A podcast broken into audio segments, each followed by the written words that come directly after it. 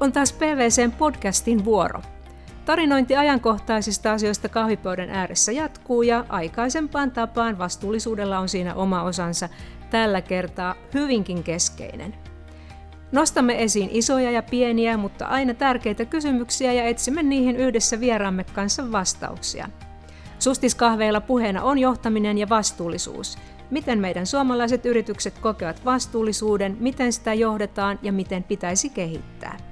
Minä olen Sirpa Juutinen PVCltä ja tarjoilen tänään Sustiskahvit Fipsin toimitusjohtaja Mikko Routille. Tervetuloa. Kiitos Sirpa.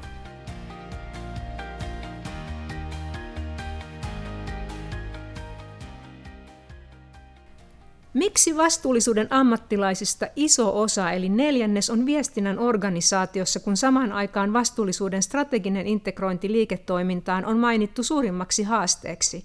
Tai miten helppoa viestinnän organisaatiosta käsin on vaikuttaa esimerkiksi tulevaisuuden toimintaedellytysten varmistamiseen tai riskien hallintaan, jotka koettiin merkittäviksi syiksi panostaa vastuullisuuteen?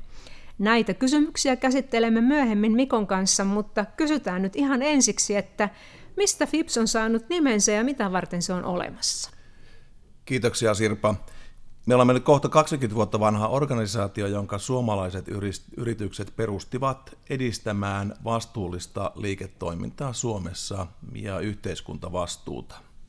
Ja tämä nimi FIPS tulee sanoista Finnish Business and Society – joka mielestäni istuu aika hyvin tähän nykyisen keskusteluun yritysten ja, ja valtion ja kapitalismin roolista. Eli olemme yhteiskunnan ja yritysmaailman välillä. Tietysti viemme eteenpäin yritysvastuuta. Yritykset ovat niitä keskeisiä toimijoita. Sanoit, että yritykset ovat keskeisiä toimijoita, niin yritykset ovat sitten jäseniä FIPSissä? Meillä on noin 3500 jäsentä, joista puolet on suuryrityksiä ja iso osa on, on pienempiä ja muita yrityksiä, noin 80 prosenttia, mutta meillä on merkittäviä muita jäseniä, jäseniä jotka ovat yhteiskunnallisia toimijoita, isoja valtion organisaatioita, rahoittajia niin edelleen, jotka näkevät tämän kentän tärkeänä ja nämä välineet ja käytännöt itselleen hyödyllisinä. Mitä ajankohtaista tänä syksynä on agendalla? Tänä syksynä agendalla erityisesti on, on ihmisoikeusasioita koskeva World Business Councilin toimitusjohtaja sitoumuksen suomennus. Eli meillä on käsikirja toimitusjohtajatasolle siitä, että mitä ihmisoikeusasioita kannattaisi ottaa huomioon. Toinen vähän uudempi asia on se, että teemme yritysvastuun ammattilaiset Suomessa tutkimusta, joka mittaa kyselynä sitä, että miten alan ammattilaiset näkevät tämän toimialan, oman vaikuttavuutensa ja oman tulevaisuutensa tällä toimialalla. Sehän onkin tosi kiinnostavaa kuulla sitten, että mitkä ne tulokset ovat, koska eihän tämä ammattikunta nyt niin kauhean vanha ole, että olisiko sen parikymmentä vuotta korkeintaan ehkä suurin osa paljon vähemmän ollut, ollut näissä hommissa. Juuri niin, ja meillä on, jo nyt meillä on 160 tulosta ja saamme varmasti lisää, ja niistä löytyy hyvin mielenkiintoisia tietoja.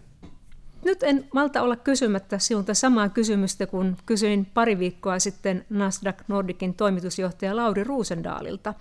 Ja mielelläni kuulisin, Mikko, sinun mielipiteet siihen, että, että mitä ajatuksia herätti nyt tämä taannoinen Financial Timesin ja The Economistin uutinen siitä, että kapitalismi on rikki, tai sitten Yhdysvalloissa Business Roundtablein kannanotto siitä, että yhtiöillä on muitakin tarkoituksia kuin taloudellisen voiton tuottaminen. Miten tämä resonoi FIPSin puolella? Tämä keskustelu on ihan ymmärrettävää toisaalta tästä englantilaisesta ja USA-näkökulmasta. Eli siellä on kuitenkin yritysten rooli hiukan erilainen kuin Suomessa. Ja, ja toisaalta yksittäisen suomalaisen yrityksen kannalta niin, niin se vaikuttaminen liittyy lähinnä siihen, että miten itse toimii pääsääntöisesti, ei siihen, miten koko markkina toimii, miten kansainvälinen finanssimarkkina toimii. Siihen on eri lääkkeitä.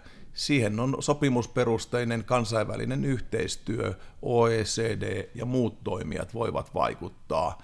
Mutta tosiaan yksittäisen, yksittäinen yritys voi vaikuttaa siihen, miten, miten toimitaan omien työntekijöiden, toimitusketjujen ja tuotteiden ja palveluiden osalta. tuon kaltainen ajattelu on, on siis yleistynyt, että yrityksen muillakin vaikutuksilla kuin taloudellisen lisäarvon tuottamisella on merkitystä. Vaikuttaako tämä siihen, mitä FIPSin jäsenyritykset odottavat teidän toiminnalta? Onko se jotenkin näkynyt FIPSin toiminnassa? Se on näkynyt selvästi. Pitkään on puhuttu jo siitä arvonluonnista, eli miten, miten määritellään se arvonluonti, mitä yksittäinen yritys tai yritykset laajalti toimitusketjuinen saavat aikaan. Minkälaisia asioita työpaikat, innovaatiot, veronmaksu ja, ja niin edelleen. Tietysti tähän liittyy myös se, että mikä on osakeyhtiön mallin rooli tässä asiassa, ja toisin kuin aika usein julkisuudessa väitetään, suomalainen osakeyhtiölakikaan ei estä ottamasta vähän pidempi aikaista näkökantaa näihin asioihin, ja pohtimaan sitä voiton tuottamista pidemmältä näkökulmalta kuin pelkästään kvartaalin kautta. Ja ehkä viimeinen asia on se, että tietysti myös uusia malleja luodaan yritystoimintaan, eli, eli totta kai on muitakin malleja kuin osakeyhtiömuoto tai pörssilistattu osakeyhtiö. Mihin malleihin silloin viittaat? No Suomessahan on, on yhteiskunnallisia yrityksiä ollut pidempään, tai sitten osakeyhtiöissä rajoitettua voitonjakoa, tai osuuskunta on pitkäaikainen liiketoiminnan malli, joka edelleen voi oikein hyvin – Samoin yksityiset perheomisteiset yritykset voivat oikein hyvin. Sinänsä yritysmuoto ei ratkaise sitä, että kuinka vastuullista tai kestävää toimintaa. Mikään yritysmuoto ei automaattisesti ole sen vastuullisempi kuin muutkaan. Kasvotonta omistajuutta voi olla muissakin yhtiöissä kuin suurissa pörssiyhtiöissä. Hmm. Mitä muita tärkeitä vaikutuksia yhtiöllä on kuin taloudellinen tuotto? No kyllähän koko, koko talouden, maan talouden elinvoima on aika merkittävä siinä maabrändi, työpaikat ja innovaatiot. Että kyllä monet asiat onnistuvat hyvin luontevasti elinkeinoelämältä. Toisaalta sitten kysymys on näistä rooleista, eli valtiolla ja, ja kunnilla ja regulaattorilla pitää olla oma roolinsa, että sitä roolia ei voi antaa yrityksille. Tässä on pieni vaara siihen, että tässä sekoitetaan ehkä näitä rooleja ja siitä tulee tällaisia niin sanottuja vaarallisia yhdistelmiä, jos liiketoiminnan harjoittaja pääsee liikaa vaikuttamaan siihen, miten tätä toimintaa valvotaan ja säännellään. Mm. Tuota, FIPShän on jo monena vuonna toteuttanut laajan yritysvastuukyselyn yhtiöille, ja niin tänäkin vuonna – Ajattelin, että jos otettaisiin siitä vaikka pari keskeistä tulosta, joista ensimmäinen on tämä, että suomalaiset yritykset ovat heränneet ilmastonmuutoksen todellisuuteen, sillä 87 prosenttia kyselyyn vastanneista yritysjohtajista kertoo sen olevan organisaatiolle tärkeä tai erittäin tärkeä painopistealue seuraavan 12 kuukauden aikana – mutta sitten tämä oli minun mielestä yllättävää, että sen sijaan luonnon monimuotoisuuden suojelun tarpeen mainitsi vain 8 prosenttia erittäin tärkeäksi painopistealueeksi. Mistä tämä mielestäsi kertoo? Hienoa Sirpa, että otit tämän asian esille. Tämä on meille, meille tuttu. Ilmastonmuutos on tärkeä asia, mutta luonnon monimuotoisuuden arvo on, on meillä ollut pitkään agendalla ja sitä on pohdittu varsin pitkään. Ilmastonmuutos koskee toisaalta kaikkia yrityksiä vähän toimialasta riippumatta ja sillä on valtava julkisuus ollut viime aikoina aivan aiheesta. Mutta tämä luonto- ja ilmastokysymykset ovat monella tavalla linkittyneitä toisiin. Ja, ja ilokseni näissä julkisissa keskusteluissa esimerkiksi eh, eduskunnassa liittyen muun muassa EUn kestävän rahoituksen pakettiin tai esimerkiksi Sitran ulostuloissa näkyy myös tämä mm, luonnon monimuotoisuuden linkittyminen tähän ilmastonmuutokseen ja, ja luonto, luonnon ja käyttäminen ilmastonmuutoksen hillitsemisessä ja sen vaikutuksiin sopeutumisessa. Ruoantuotanto, energiatuotanto ovat esimerkkejä näistä mm. asioista. Kyllä, ja, ja tässähän on, on tuota ollut näitä kansainvälisiä tuloksia siitä, että miten hälyttävä tila alkaa olla tällä luonnon monimuotoisuudella, ja, ja, ja toisaalta meillä on suuria poliittisia kysymyksiä muun muassa maankäytöstä ja hiilinieluista ja metsistä ja kaikesta tällaisesta, että uskoisinpa, että tämä keskustelu tulee kyllä vielä tässä nousemaan yleisemmäksi ja, ja suuremmaksi aiheeksi kuin mitä se ehkä tähän mennessä on ollut. Mutta minusta toinen tosi kiinnostava asia siellä teidän vastauksissa oli, oli sellainen, että 85 prosenttia kertoo strategiansa sisältävän kestävään kehitykseen liittyviä tavoitteita, huom, strategia. Mutta samalla he kertoivat, että johtoryhmissä vastuullisuuden säännöllinen käsittely on vähentynyt. Ja kun mä sitä asiaa ajattelin, niin sehän kuulosti nyt aluksi ainakin vähän ristiriitaiselta. Mutta miten Mikko, keksittekö te, mitä siellä taustalla voisi olla ja mikä selittäisi näitä vastauksia? Siellä on aika monenlaista, monenlaista toimintaa. Ensimmäinen asia, että olen hirveän tyytyväinen ja iloinen siitä, että siellä strategioissa on kestävään kehitykseen liittyviä tavoitteita. Näin ei ollut vielä viisi vuotta sitten. Eli tämä on todella tärkeä asia. Yksi tulkinta tälle asialle on se, että tavallaan tämä vastuullisuus ja kestävyys on, on toisaalta integroitu siihen normaaliin liiketoimintaprosessiin, on se tuotekehitystä, tuotantoa, hankintaa tai ja muuta, että tavallaan sillä niin kuin vastuullisuudella, vastuullisuudella on osana sitä kaikkea tekemistä samalla tavalla kuin riskien hallinnalla ja, ja muulla, eli ollaan siirrytty jo seuraavaan vaiheeseen, eli, eli liiketoimintavastuulliset kantavat vastuun myös siitä, että toiminta on, on riittävän vastuullista sosiaalisen vastuun ja ympäristövastuun mittareilla. Toinen asia, näinhän se pitäisi ollakin, mutta toinen asia tietysti on sitten se, että mitä merkitystä sillä on, että vastuullisuus on agendalla johtoryhmässä säännöllisesti. Ja tässä mä viittaan sellaiseen tekniikkaan kuin agendalla ohjaaminen. Eli jos halutaan varmistaa, että tietyt asiat käsitellään aika ajoin, riippumatta siitä, onko, onko kriisejä tai diilejä tulossa, niin silloin se vastuullisuuden paikka olisi siellä johtoryhmän agendalla, ehkä ei joka kokouksessa, mutta joka toisessa kokouksessa, ja sillä varmistettaisiin se, että nämä asiat saavat näkyvyyttä. Jatkaisin tuosta vielä sen verran, että jos, jos me ajattelemme, että kestävästä kehityksestä on avaintunnuslukuja, ja ne ovat samalla tavalla muiden avaintunnuslukujen joukossa – esimerkiksi taloudellisten avaintunnuslukujen tai vaikka henkilöstötyytyväisyyteen liittyviä, niin tavallaanhan siellä pitäisi silloin olla niin kuin joka kokouksessa tietynlainen seuranta näistäkin asioista. Ja, ja tiedämmekin, että näin varmaan joissakin yhtiöissä on. Mutta, mutta mielestäni on vielä niin jonkin verran tilanne, että, että sitten otetaan muutaman kerran vuodessa erikseen niin kuin näitä vastuullisuuskysymyksiä. Silläkin saattaa olla paikkansa, että, että tarkastellaan niin kuin yhtä kokonaisuutta, kuten äsken vertasit vaikka riskejä hallintaa, että sitä tarkastellaan pari kertaa vuodessa omana asianaan, mutta mäkin kaipaisin sitä, että sit siellä on muutamien, muutamina asioina ihan säännöllisessä seurannassa myös vastuullisuustekijöitä. Tähän liittyy myös se, että miten yrityksen hallituksessa käydään näitä mm. asioita. Tietenkin tämä on toisaalta operatiivista tekemistä, joka kuuluu liiketoiminnan johdolle, mutta kyllä myös hallitusten jäsen, koko hallituksen ja jäsenten pitää tietää, että missä mennään näiden oleellisten vastuullisuusasioiden osalta aika ajoin, ja sitä tapahtuukin. Joo, ja otetaan vielä yksi kysymys tähän ennen paussia. Kautta linjan niistä yritysvastuututkimuksen vastauksista pystyy lukemaan, että vastuullisuus on yhä useammin osa liiketoimintaa, niin kuin tässä juuri puhuimme. Esimerkiksi sen näkeminen kilpailukyvyn kilpailuedun lisäjänä oli kasvanut edellisestä vuodesta.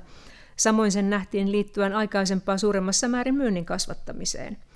Miten se on? Palkitsevatko asiakkaat, oli ne sitten kuluttajia tai yrityksiä, sellaisen yrityksen, joka hoitaa vastuullisuutensa hyvin? No viime aikoina näyttää siltä, että tietyt yritykset ovat saaneet palkinnon pitkäaikaisista tekemisistä uusista tuotteista, esimerkiksi biopolttoaineista ja muusta, mutta valitettavasti kyllä näkyy sitä, että, että tavallaan kuluttajatkaan eivät sitä aina sitä hyödynnä tätä mahdollisuutta ja esimerkiksi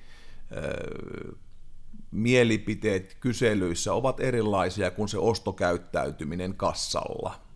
Mutta uskoisin, että tässä ollaan menty kyllä parempaan suuntaan. Tässä on paljon hyviä merkkejä siitä, että, että kyllä eh, vastuullisuuteen panostavia yrityksiä palkitaan myös markkinapaikalla. Nyt pidetään pieni paussi ja haetaan lisää kahvia ja jatketaan sitten ihan pian sustiskahvien parissa.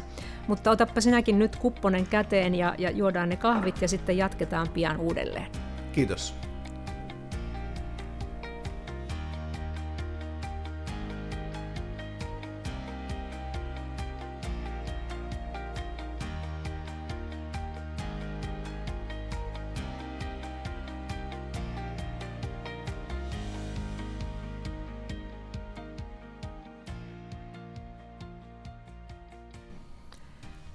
Sitten jatketaan Sustiskahvit podcastia.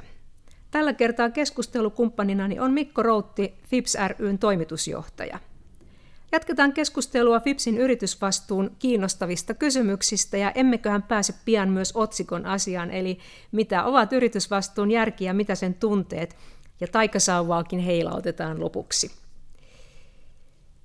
Mielestäni oli mielenkiintoista huomata kasvua siinä, että FIPSin yritysvastuututkimuksessa vastuullisuus vaikuttaa työvoiman sitouttamiseen ja houkutteluun vastaajien mielestä.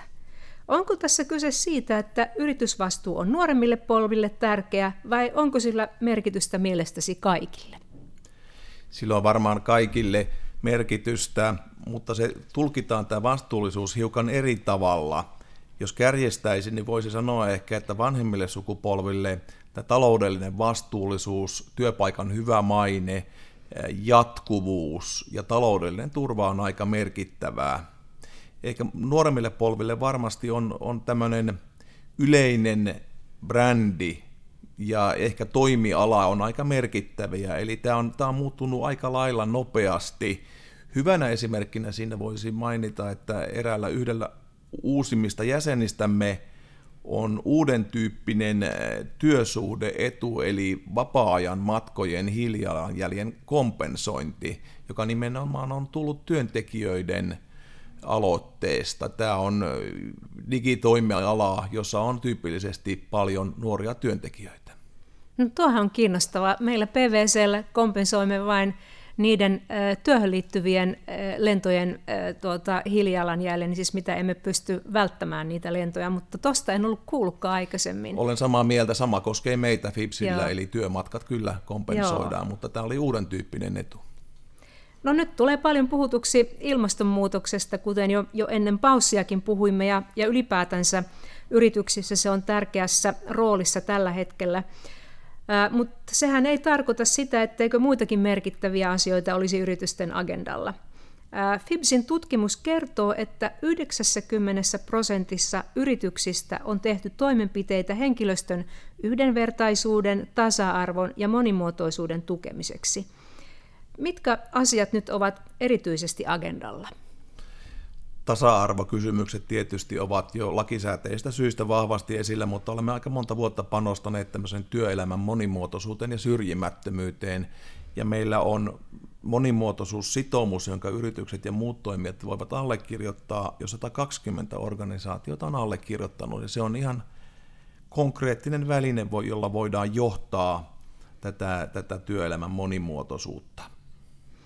No miten sitten tässä ihan hiljattain entinen SM-liigan jääkiekkoilija niin sanotusti tuli kaapista ja siitä käynnistyy julkinen keskustelu esimerkiksi seksuaalista suuntautumisesta ja siitä, voiko sitä tuoda turvallisesti työyhteisössä julki. Mitäs FIPSissä ajatellaan tämmöisistä asioista? Tämä oli mullekin henkilökohtaisesti todella tärkeä asia siinä mielessä, että olemme tukeneet tällaista monimuotoista työyhteisöä, jossa kaikki saavat olla oma itsensä – erilaisista ominaisuuksista tai, tai toiminnasta riippumatta.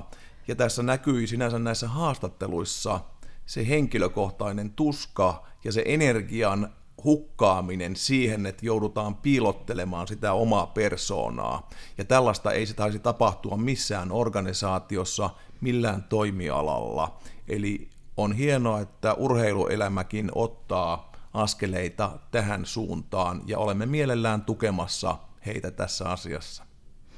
Niin, urheilijathan ovat meille monella tapaa esikuvia ja, ja soisi, soisi tämän keskustelun työpaikoilla sillä tavalla jatkuvan, että, että todellakin oltaisiin inklusiivisia, otettaisiin kaikki mukaan ja jokaisella voisi olla mahdollisuus olla oma itsensä. Se on tärkeä asia monimuotoisuudessa. Ja nämä monet muut monimuotoisuuden muodot ja ilmentymät kuin esimerkiksi sukupuoli tai seksuaalinen suuntautuminen. No, sukupuoli tulee pää, päällimmäisenä mieleen ja tasa-arvon nimissä niin kuin miesten ja naisten yhdenvertaisia mahdollisuuksia kehitetään, mutta, mutta meillä on useilla työpaikoilla nykyisin myös eri kulttuurisista taustoista, uskonnoista, eri kieli, kielialueilta tulevia ihmisiä ja jotenkin tuntuu, että, että Suomella ja suomalaisilla on tässä asiassa vielä paljon tekemistä. Toki meillä sitten on joitakin yrityksiä, jotka on niin täysin jo sen kansainvälisen ja monimuotoisen työvoimansa kanssa sinut.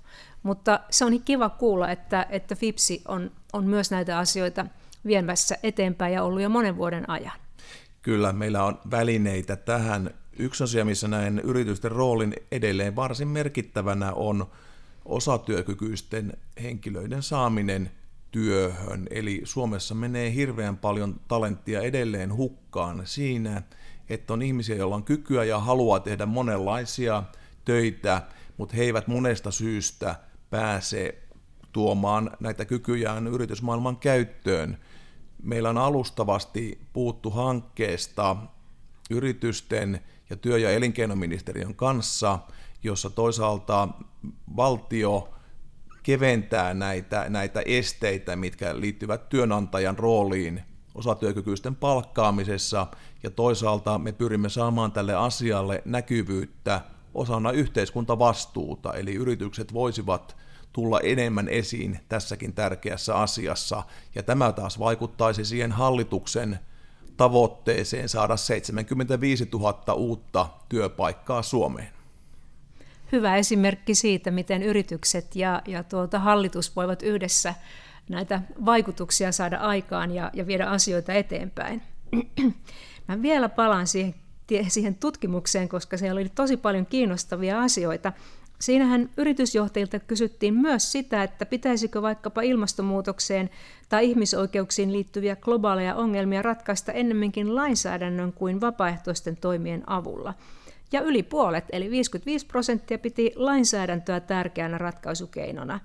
No mitä tämä nyt voisi tarkoittaa sitten ilmastonmuutoksen tai ihmisoikeuksien kohdalla? Onko niin? Ja Suomessahan taitaa olla vielä ihmisoikeusasioihin liittyä lakialoitekin menossa jossakin vaiheessa käsittelyjä. Miten asiat ovat etenemässä?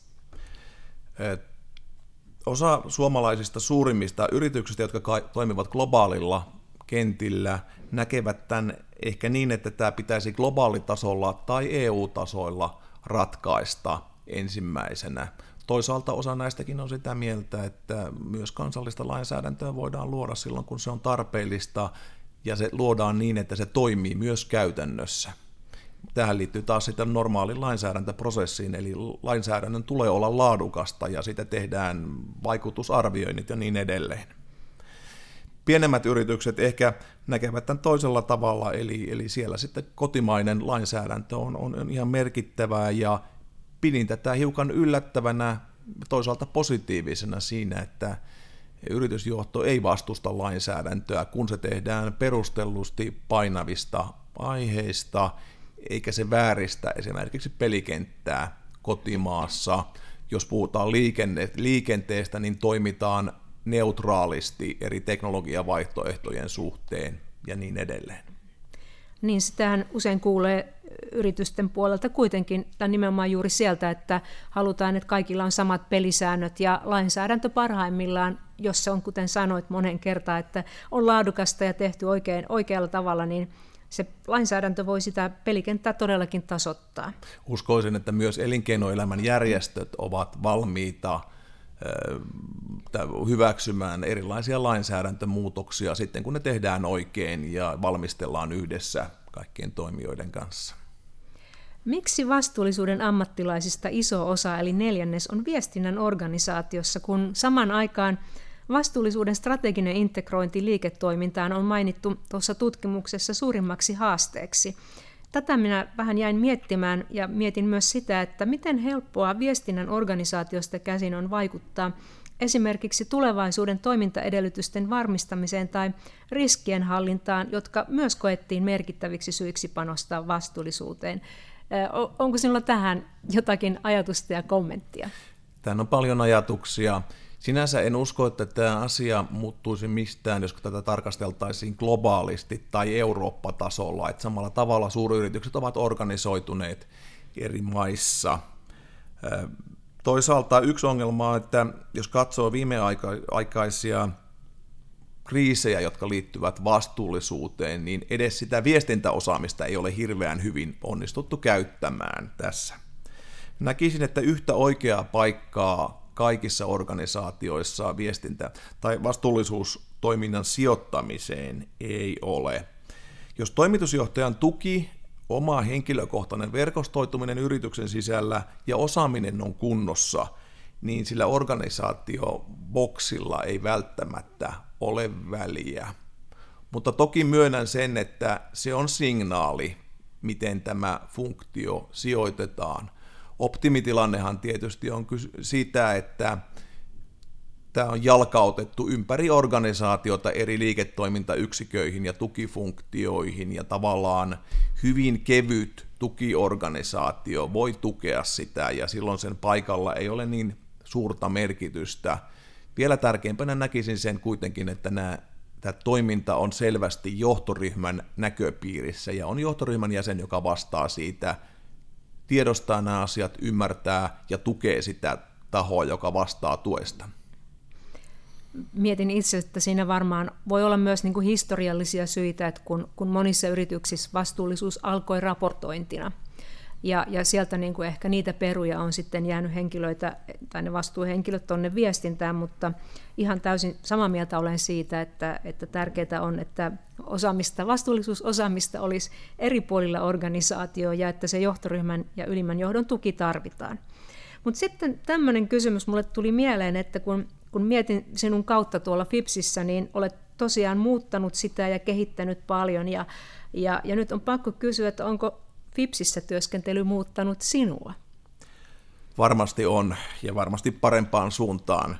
Eli se, että muutama vuosi sitten ehkä vastuullisuus oli tietyllä tavalla niche-toimintaa, jos ajattelee sitä kenttää, mutta tällä hetkellä niin, niin se alkaa olla pääsääntö. Ja, ja Suomen sadasta suurimmasta yrityksestä, niin suurin osa on meidän jäseniä, ja me, sillä tavalla se näkyy se vaikuttavuus, eli, eli vastuullisuus näkyy siinä. Tämä antaa myös rohkeutta tähän työhön, eli, eli siinä mielessä tämä on hieno tilanne olla tässä. Sitten tietenkin tämä edellyttää myös jatkuvaa muuttumista, katsomista tulevaisuuteen sekä sisällön että välineiden osalta, että täällä ala liikkuu nopeasti.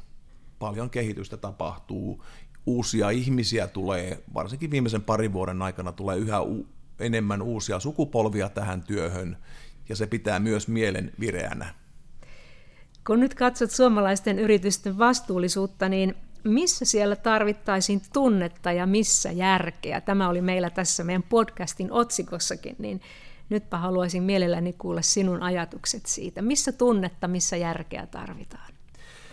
Kaikessa johtamisessa ja viestinnässä tarvitaan tunneälyä. Jokainen meistä varmasti voisi käyttää enemmänkin sitä. Eli nimenomaan tunneälyä ja tilannetajua.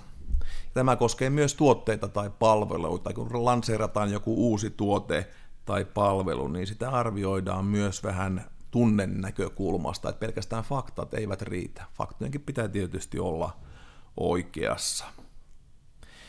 Ja myös tämä tekoälyn käyttö ja datan laajempi käyttö mahdollistaa uusia, uusia tapoja tehdä tietopohjasta johtamista, yhdistellä tietoja, yhdistellä käyttäjätietoja, yhdistellä kuluttajatietoja uudella tavalla, eli tämä on se tietopohjainen puoli. No miten sitten äh, sellainen vielä, että äh, kun musta tuntuu, että välillä ehkä aikaisemmin ei nyt niin paljon. Välillä yritettiin niin vedota, että meillä on kaikki vihreää ja meillä on kaikki vastuullista ikään kuin pelkkään tunteeseen, niin, niin on, onko se niin, että tämä on sinun havaintojen mukaan vähentynyt vai onko se mulla tämmöinen vaan niin kuin, äh, hieman harhainen näkemys asiasta? No monesti, monesti asioidaan toisaalta, että tieto ja tunne eivät yhdisty välttämättä, että joitain asioita voidaan mitata hirveän tarkasti. Seuraava kysymys, että onko ne mitattavat asiat juuri niitä oleellisimpia sille yritykselle? Eli voi olla monesti paljon hankalampia asioita, joita, jotain datalla ei voi mitata, mutta on tapoja kuitenkin arvioida niitä. Ja silloin tarvitaan nimenomaan tätä tunnepuolta ja henkilökohtaista rohkeutta esimerkiksi asettaa tavoitteita, asettaa tahtotilaa, että miten meidän yrityksemme toimii ja sitten mitata sitä tavalla tai toisella. Otetaanpa sitten lopuksi tämä kuuluisa taikasauva kysymys. Jos saisit yhden asian tapahtumaan yritysten vastuullisuudessa taikasauvaa heilauttamalla, niin mikä se asia olisi? Haluaisin nähdä, että tämmöinen hyvän sykli käynnistyy siinä, eli hyvästä työstä tulee palkinto omilta työntekijöiltä, asiakkailta ja sijoittajilta. Eli niille, niille, jotka panostavat tähän asiaan, sitoutuvat oikeasti, niin heitä palkitaan siitä. Tällä kertaa kahvittelimme FIPSin toimitusjohtaja Mikko Routin kanssa. Puhuimme yritysvastuusta ja yritysvastuun ammattilaisista sekä tietenkin itse FIPSistä, ehkä myös hieman henkilökohtaisista unelmista. Minä olen Sirpa Juutinen PVCltä ja palaan taas pian uudella podcast-jaksolla. On aika kiittää sinua Mikko ja toivottaa sinulle ja FIPSille kaikkea hyvää jatkossakin. Kiitos, oli oikein mukava olla mukana tässä hienossa podcast-sarjassa. Kiitos.